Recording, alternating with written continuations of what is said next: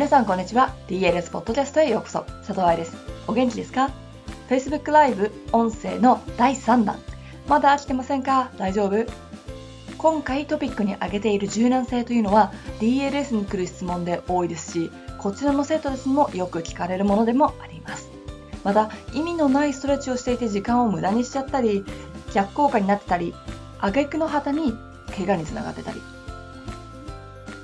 柔軟しなさいとかストレッチしなさいとかってバレエの先生は簡単に口にするけれどどうやっての部分や何が良くて何がダメなのかとかの説明はないんですよね。これは柔軟だけでなく腹筋しなさいとか足先強くしなさいとかも同じ。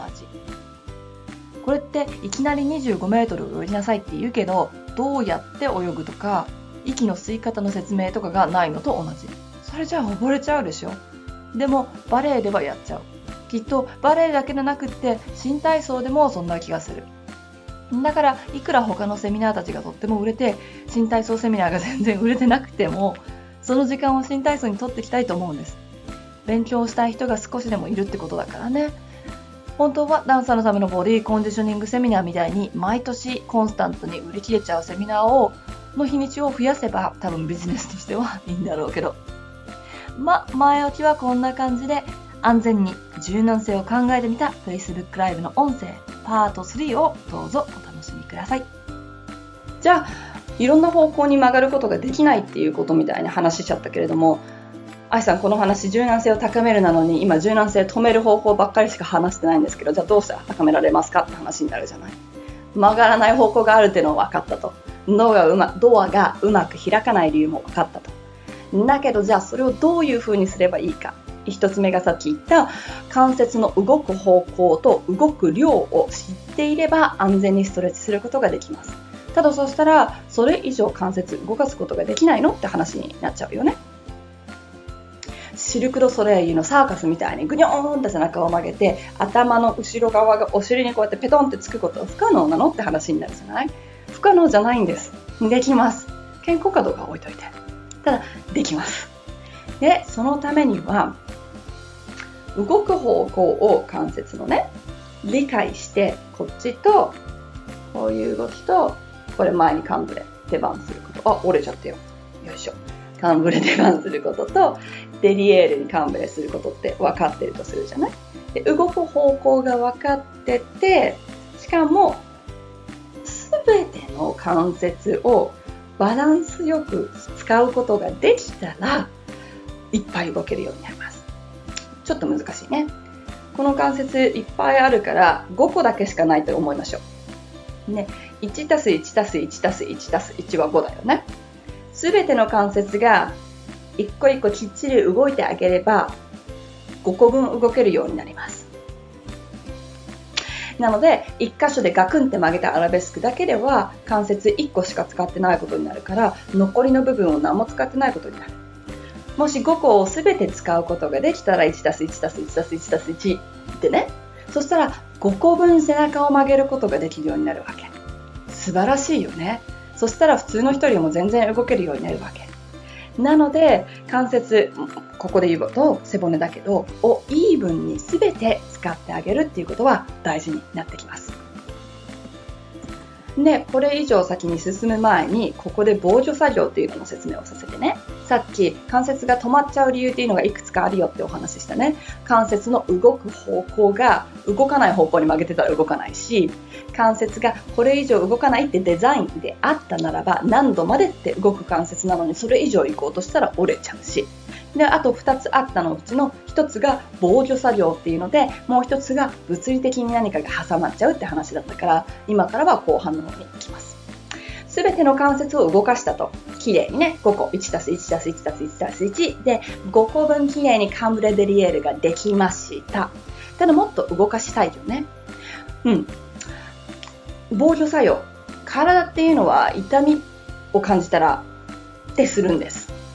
だから今日一番最初にお話した時に痛みは体が出してるサインだよっていうのをちらっとお話ししたわけ。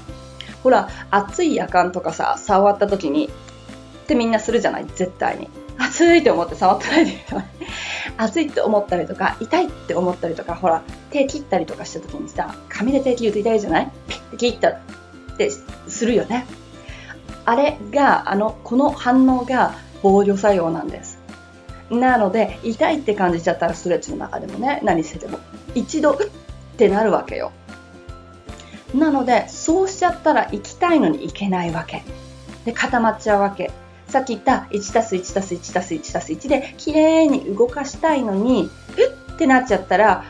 0.5、0.5、0.5ってなって2.5分しか動かない。つまり、もともと持ってる関節の5まで綺麗なカンブレデリエールじゃなくって、その半分しか動かないようになっちゃうわけ。痛かった防御作用で。で、これっていうのは人間だからしょうがないんだ。で、それをうまくする、それをうまく使ってあげないといけないし、それがあるからこそ怪我しないようにできてるわけ。で、ってことはね、体を強くしてその防御作用がうっていうのがならなかったり痛みがあるところまでいかなかったら関節たちはあここにいてもいいんだって思ってくれて柔らかくなって動けるようになってきます素晴らしいじゃない？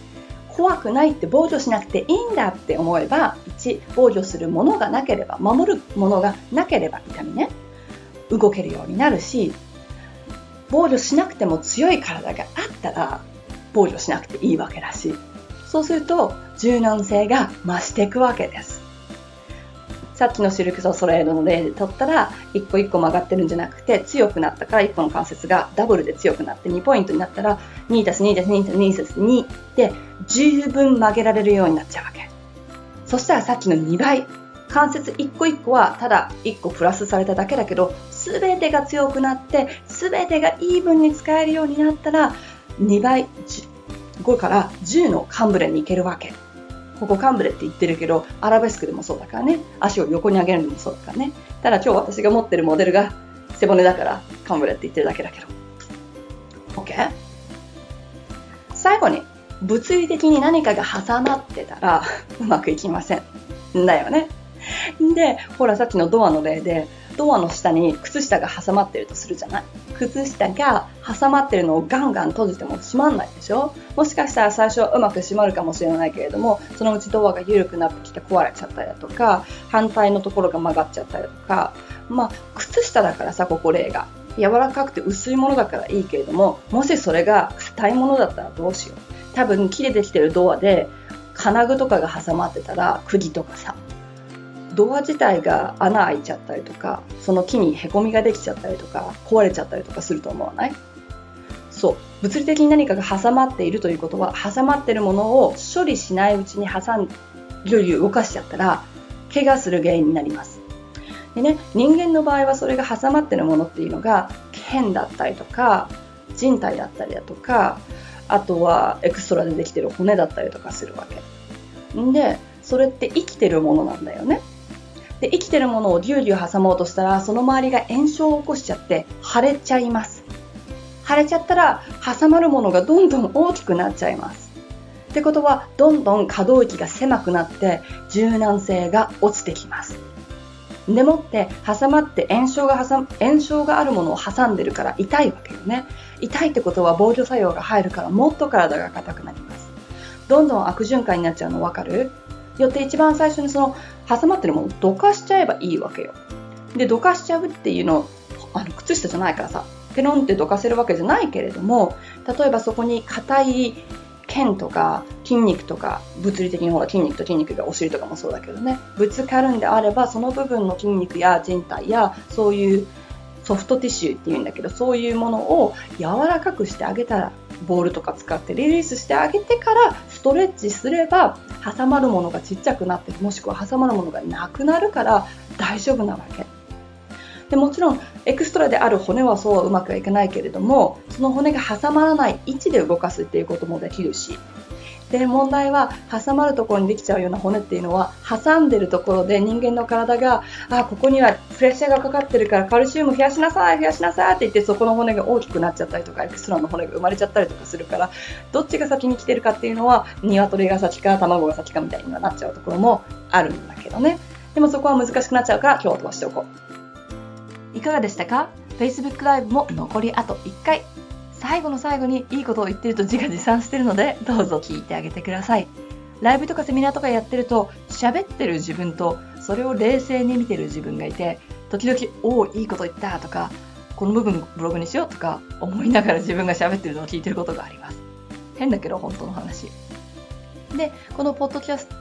で、このライブで最後に言ったことは自分の中でかなりヒットだったので、最近こっちの生徒たちにも言っています。ということで、気になっちゃった人は来週のポッドキャスト。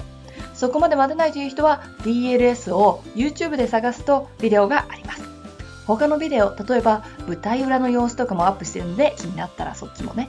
あ、そうだ。過去のポッドキャストも日本日本語のままならない私が喋っているエピソード1からアップしてあるので、暇だったらどうぞ。ではまた来週、ポッドキャストでお会いしましょう。ハッピーダンシング、佐藤愛でした。